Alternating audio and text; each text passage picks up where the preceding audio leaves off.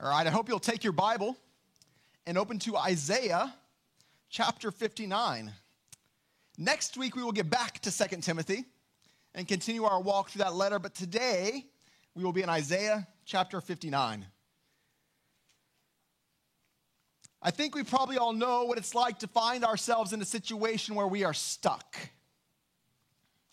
A situation where you know that on your own, there is no way out stuck, without help, not going anywhere. On Tuesday, I decided that even though it was icy and getting worse, that I would, just, I would still go to the, to the workshop that I had planned to go to. It was a four hour drive, and I loaded down my truck with some extra weight and I headed out. I didn't know if it was a good decision, and um, it was a slow and slick trip. Thankfully, I slid the right direction the whole way. Actually, when I got there, where I was going in Graham, Texas, I, the, the roads were actually pretty clear there.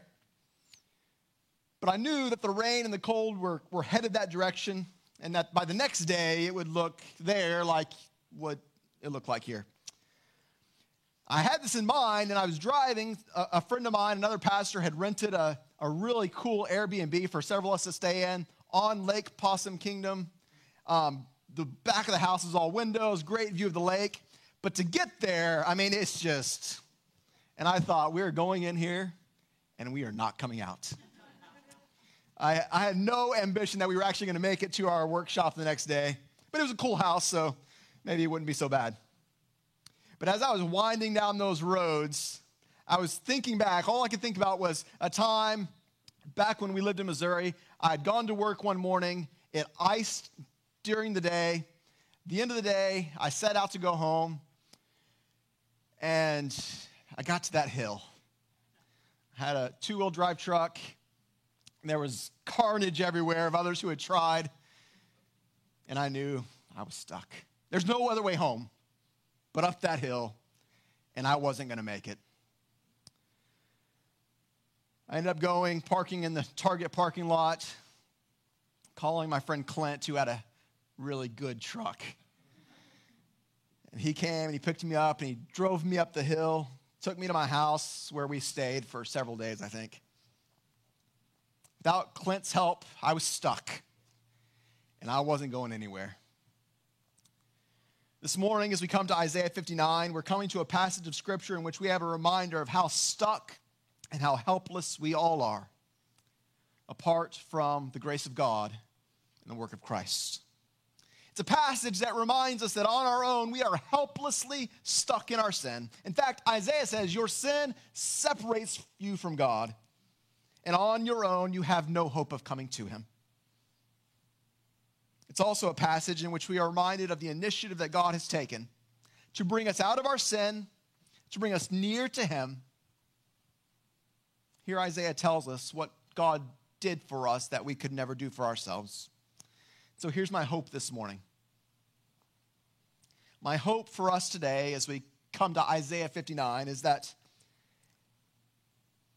we will be reminded that in Christ there is hope of freedom from sin. Christ has done what is necessary to bring you near to God. Maybe this morning you feel stuck, helpless because of your sin. Friend, there is hope. Now, as we come to Isaiah 59, we are jumping right into a really long book and pretty close to the end. And I will not try to recap the first 58 chapters for you this morning. This is why we generally just work our way through a book. We're kind of jumping in just know this it's a book written by the prophet Isaiah to the people of God about 700 years before the coming of Christ. And at this point in the book, he's announcing salvation. Salvation is coming. And he's making this announcement to a people who have been in exile and come out of exile and who are longing for God's rescue. But here's the thing they have not been faithful they have continued to live in rebellion. So while they bear the name, the people of God, their hearts are far from Him. And so in Isaiah 59, Isaiah is helping these people to see their situation, to recognize how stuck they are. And then he provides hope that God will make the initiative to save his people. So go to the text. Here's a little framework for you. The first 14 and a half verses are about their situation, their sin, and their separation from God. The second half of the chapter, we see God intervening. So I'm going to start by reading the first half. We're going to talk about their situation, and then we'll read the second half and consider God's provision. Didn't bring my Bible, but I have it here. Isaiah 59, starting in verse 1. Hear the word of God. Behold, the Lord's hand is not shortened that it cannot save, nor his ear dull that he cannot hear. But your iniquities have made a separation between you and your God, and your sins have hidden his face from you so that he does not hear. For your hands are defiled with blood, and your fingers with iniquity. Your lips have spoken lies, your tongue mutters wickedness. No one enters suit justly, no one goes to law honestly. They rely on empty pleas and they speak lies. They conceive mischief and give birth to iniquity. They hatch adders' eggs. They weave the spider's web. He who eats their eggs dies. And from one that is crushed, a viper is hatched. Their webs will not serve as clothing. Men will not cover themselves with what they make. Their works are works of iniquity, and deeds of violence are in their hands. Their feet run to evil, and they are swift to shed innocent blood. Their thoughts are thoughts of iniquity. Desolation and destruction are in their highways. The way of peace they do not know, and there is no justice in their paths. They have made their roads crooked. No one who treads on them knows peace. Therefore, justice is far from us, and righteousness does not overtake us. We hope for light, and behold, darkness. And for brightness, but we walk in gloom. We grope for the wall like the blind. We grope like those who have no eyes. We stumble at noon, as in the twilight. Among those full of vigor, we are like dead men. We all growl like bears. We moan and moan like doves. We hope for justice, but there is none. For salvation, but it is far from us. For our transgressions are multiplied before you, and our sins testify against us. For our transgressions are with us, and we know our iniquities. Transgressing and denying the Lord, and turning back from following our God, speaking oppression and revolt, conceiving and uttering from the heart lying words, justice is turned back, and righteousness stands far away. For the truth has stumbled in the public squares, and uprightness cannot enter. Truth is lacking, and he who departs from evil makes himself a prey. It's the word of God. The grass withers and the flower fades, but the word of our God will stand forever. As we come to this part of Isaiah, we're actually in a very similar context to what we were in when we were in Malachi. Remember in December? In Malachi, we talked about how the people had recently returned from exile in Babylon, and that's the case. By the time we get to the end of Isaiah, that's, that's who the audience is. They had been in exile, and now they're back in their land. But even though they're back, things aren't the way they think they should be. We see in this part of Isaiah is that the people are frustrated and they feel distant from God. It's like, it's like God's not hearing their prayers, or like his blessing is for some reason being withheld. If you look across the page back to um, chapter 58, you can see in verse 3, they ask this question Why have we fasted and you see it not? Why have we humbled ourselves and you take no knowledge of it? Do you understand the question? They're saying we're, we're doing religious things, we're doing things like you've told us to do, but it's like you don't see it. I feel like you don't see what we're doing for you. That's their complaint. And God responds. Chapter 58, verse 3, God says, Behold, in the day of your fast, you seek your own pleasure and oppress all your workers. Behold, you fast only to quarrel and fight and to hit with a wicked fist. Fasting like yours this day will not make your voice heard on high. You ever had one of those days where you fight in the car all the way to church? And then you get back in the car and you fight the rest of the way home?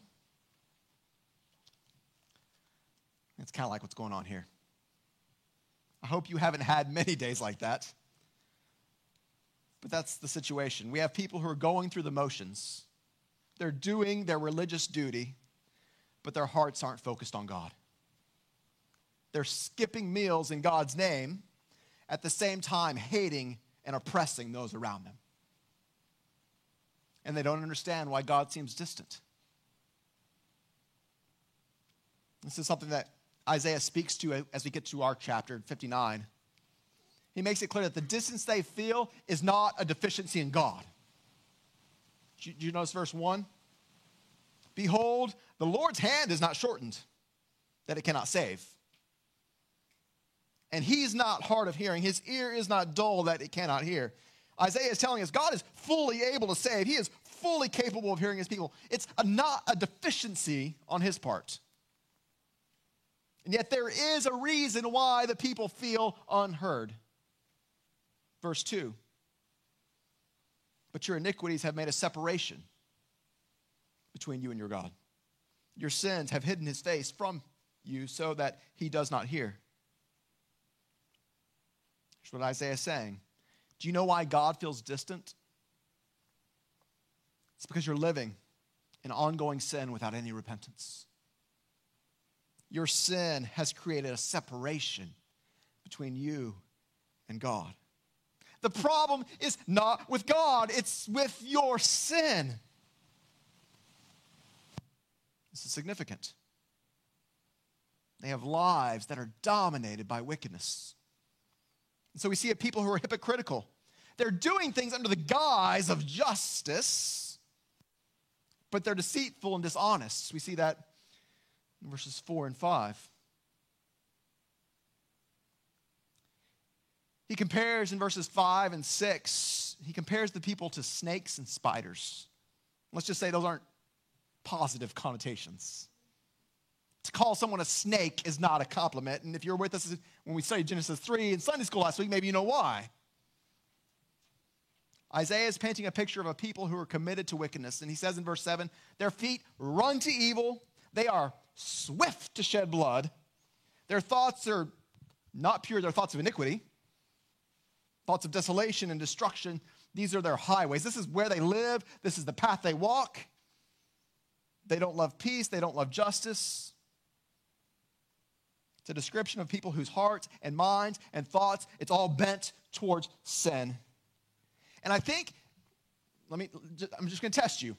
What kind of people do you think about when you hear this description? Maybe you have your cousin in your mind, right? You know, that crook. You're thinking of a, a certain segment of the population, violent criminals, Bernie Madoff, a specific category of exceptionally cold and wicked people. That's what I had in mind as I read this chapter. Like, whew, it's a rough lot. And yet, if we fast forward to Romans chapter 3, in Romans 3, Paul's making this case that all are wicked. You probably recognize these verses. Romans 3, as it is written, none is righteous, no, not one. No one understands, no one seeks for God. Everyone has turned aside. Together they have become worthless. No one does good, not even one. Their throat is an open grave. They use their tongues to deceive. The venom of asps is in their lips. Their mouth is full of curses and bitterness. And then he says this, and he quotes Isaiah 59. Here in Romans 3, he's talking about everybody. And he quotes Isaiah 59. He says, All people Jew and Gentile alike, their feet are swift to shed blood. Their paths are ruin and misery.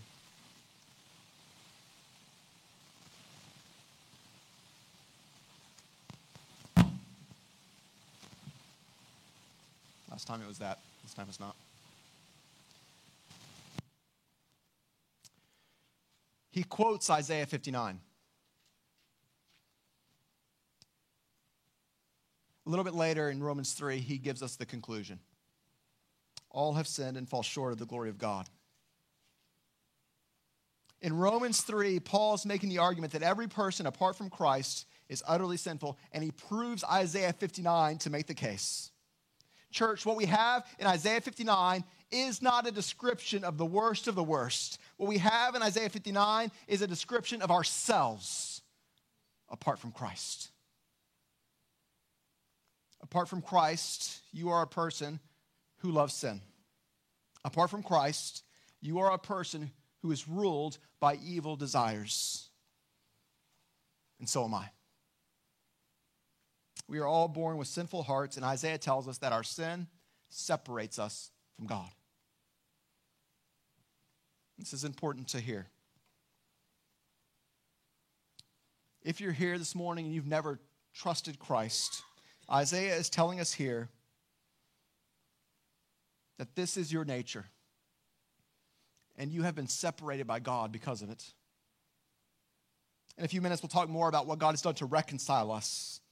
But this is important. It's, it's, it's significant to recognize who we are before God without Christ. What we see in the next several verses is further proof that this is a condition that does, in fact, separate us from God. It's interesting to note that the voice changes. There's actually several, several voice changes in this chapter. Starting in verse 9, we get the, the first person plural, and it's like we hear the people acknowledging not only their sin, but how stuck in their sin they are. Look at it again. They say, Justice is far from us, and righteousness does not overtake us. We hope for light, but darkness. We hope for brightness, but we walk in gloom. We, we grope for the wall like the blind. We grope like those who have no eyes. We stumble in the daylight like you would normally stumble when it's dark.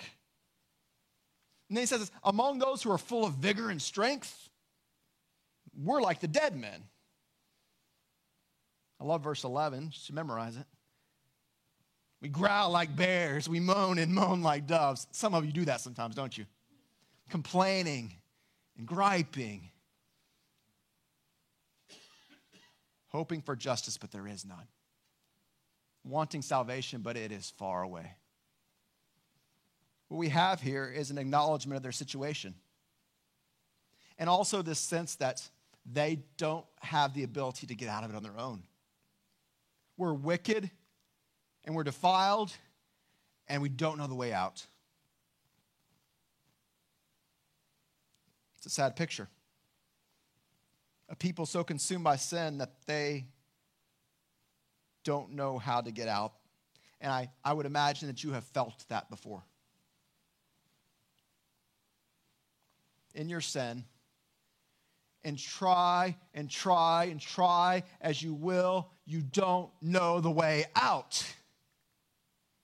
Have you been there, or is it just me? I don't know how to get past it.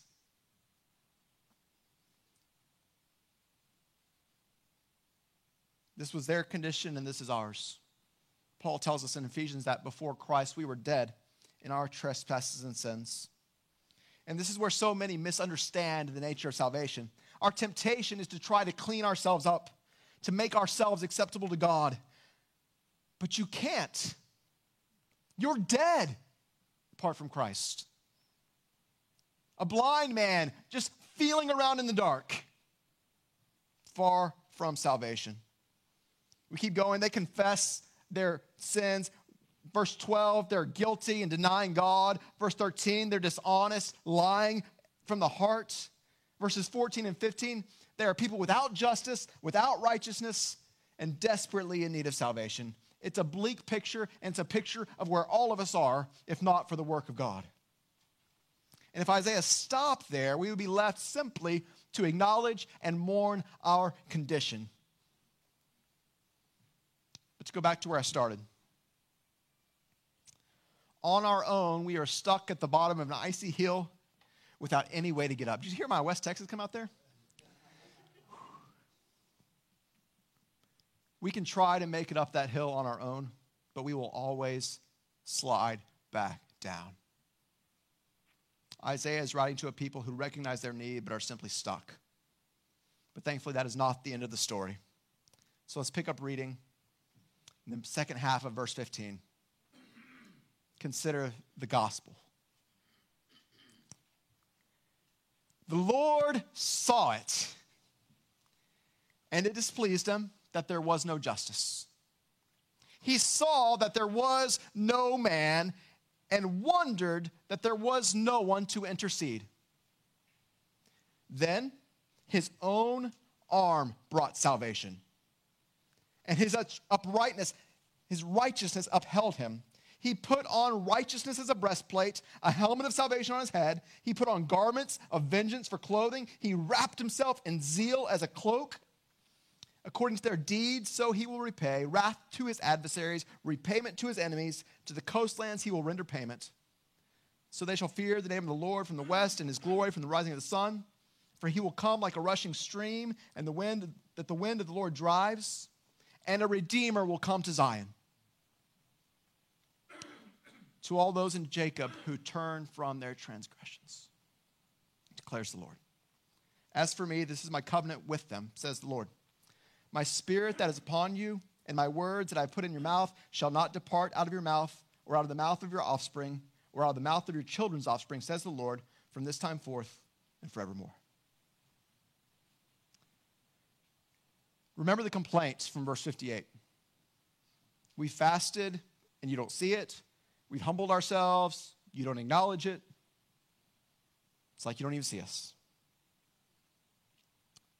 Do you see how verse 15 starts? The Lord saw it. He sees their situation, he sees their sin, and he is grieved.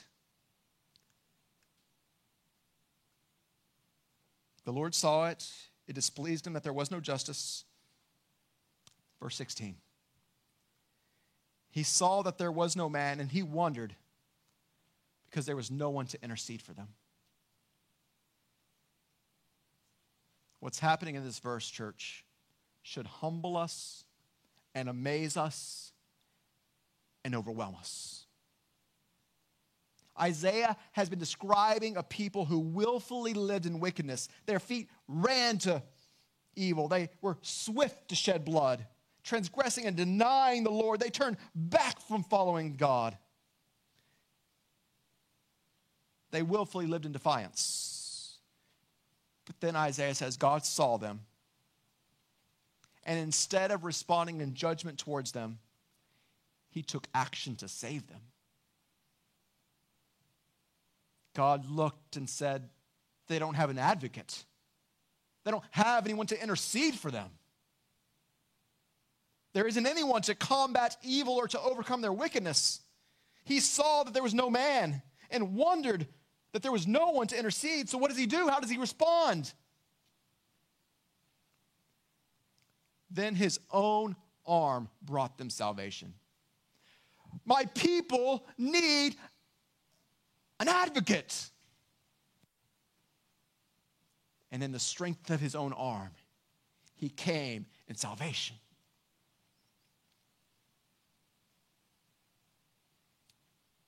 God sees his people lost and in need of help, and he takes matters into his own hands. He decides to bring salvation by his own strength. He decides to make things right, and he will do it himself. Verse 17, he gets dressed.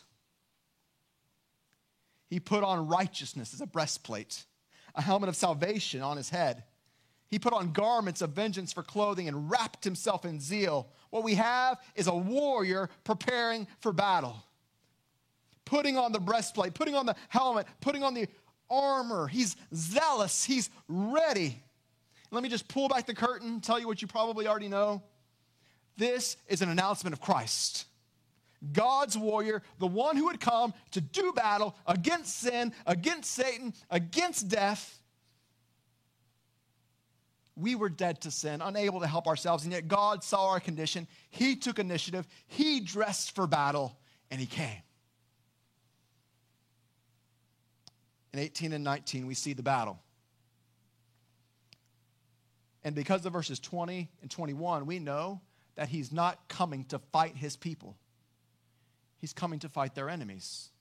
And he's not here talking about Babylon or Assyria or any of the other nations that earlier in Isaiah he has already judged. No, at this point, church, I believe the enemy is sin. According to their deeds, he will repay wrath to his adversaries, repayment to his enemies. To the coastlands, he will render payment. So they shall fear the Lord from the west and his glory from the rising of the sun. He will come like a rushing stream which the wind of the Lord drives. It's a scene of a warrior defeating his enemies.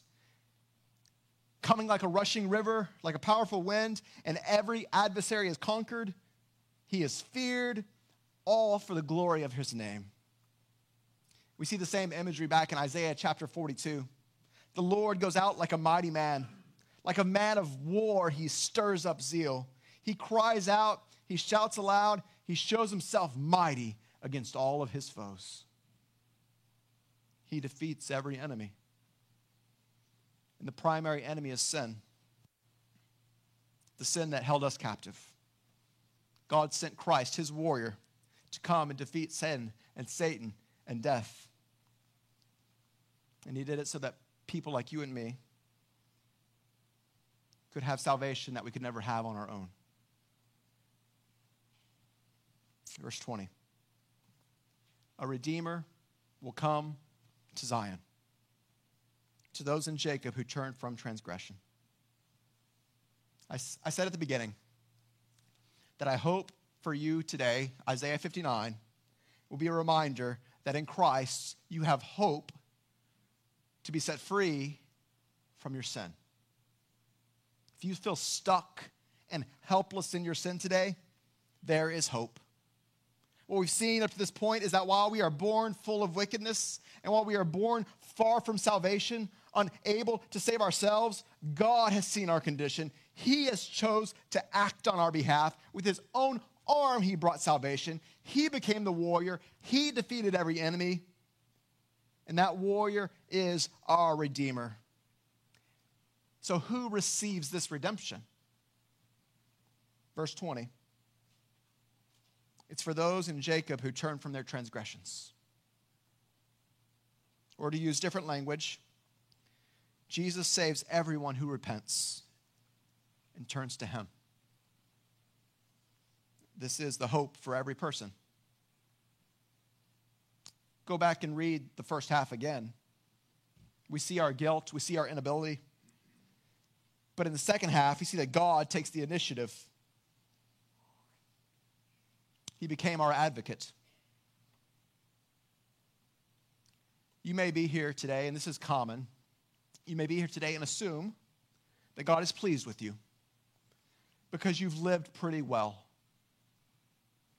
or that you're not as bad as you could be. Maybe you assume that God will show you mercy because you're faithful to be here, or because your family has always been Christian. Friends, the only way to be saved is through repenting of sin and turning to Christ because He is the only one who can save you. Believer,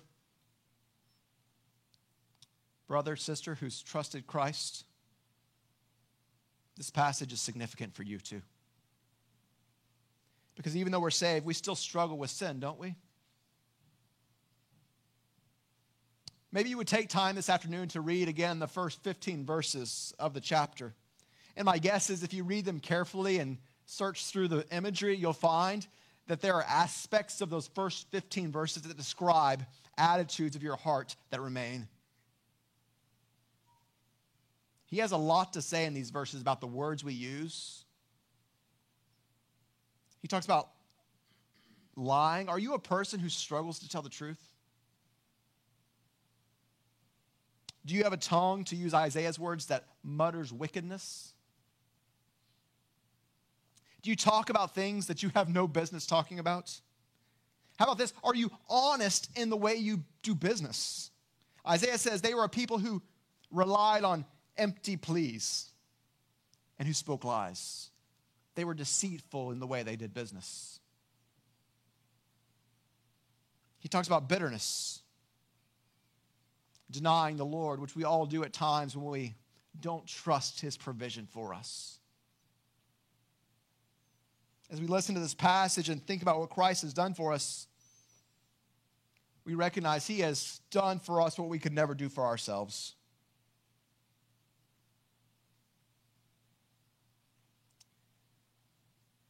Maybe when I read verses, verses were those? When he talks about the armor, did that sound familiar to you? Familiar with Ephesians, Paul takes that imagery.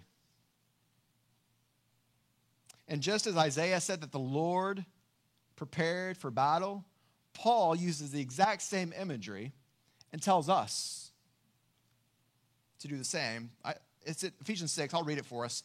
Finally, be strong in the Lord and in the strength of his might. So we're not doing ourselves, we're doing it in his power. Put on the whole armor of God that you may be able to stand against the schemes of the devil. For we do not wrestle against flesh and blood, but against rulers and against authorities and against cosmic powers over the present darkness, against spiritual forces of evil in the heavenly places. Therefore, take up the whole armor of God that you may be able to withstand in the evil day. And having done all, stand firm. Stand, therefore, having fastened on the belt of truth, and have putting on the breastplate of righteousness, and as shoes for your feet, having put on the readiness given by the gospel of peace. In all circumstance, take up the shield of faith with which you can extinguish all the flaming darts of the evil one. And take the helmet of salvation and the sword of the Spirit, which is the word of God praying at all times in the Spirit with all prayer and supplication to the end. Keep alert with all perseverance, making supplication for all the saints. Paul tells us to prepare.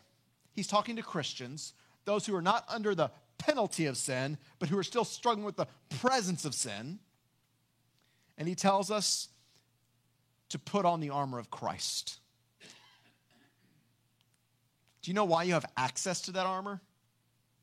It's because Christ first put on the armor and defeated sin on our behalf. And it's because of what he did first that we now can take up the armor and stand. So, what do we do with that? This week, when you find yourself in that situation, when you're tempted to sin, you can think back to the warrior Christ who put on armor to defeat sin for you, and who has given you the ability now to put on the armor of the gospel and to stand. When you go against temptation, you don't go alone. You go in the power of God through Christ. And that should give you hope. We can stand and fight because ultimately Christ is the one who has fought for us. As we read through the first half of Isaiah 59, it's clear how sinful we really are. And yet God saw our need and he took initiative to save us. And he did it because he is faithful to his promises. Look at verse 21. As for me, this is my covenant with them, says the Lord. My spirit that is upon you, and my words I have put in your mouth, and they shall not depart out of your mouth, or out of the mouth of your offspring, or the mouth of your children's offspring, says the Lord, for this time forth and forevermore. Why did God save these fools? Because he had already promised to, and he is faithful to his covenant. He made a covenant to Abraham, he made a covenant to David. And even when Israel was unfaithful, God continued to be faithful. He made a covenant and he will keep it. He is saving his people and he is giving us his spirit There's a whole other point we won't go into now about the spirit that's been given to us, his word that's been given to us. And he will be faithful to his promise from generation to generation. He will continue to save for himself the people that he has bought with his own blood. In just a few minutes, we're going to share together of the Lord's table. And as we do, I hope today you could come to the table with a greater awareness of how wicked you were, with a greater awareness of how desperately you needed saving, with an increased knowledge that you could not save yourself. You were blind and could not find the light. You were dead and unable to give yourself life. But God, because of his covenant faithfulness, looked down and saw us and sent an advocate, a warrior, a redeemer. This morning, as we come to the table, I hope you will come with a heart of repentance, eager to turn from sin, and with gratitude, thankful for all that God has done to save. Let's pray together.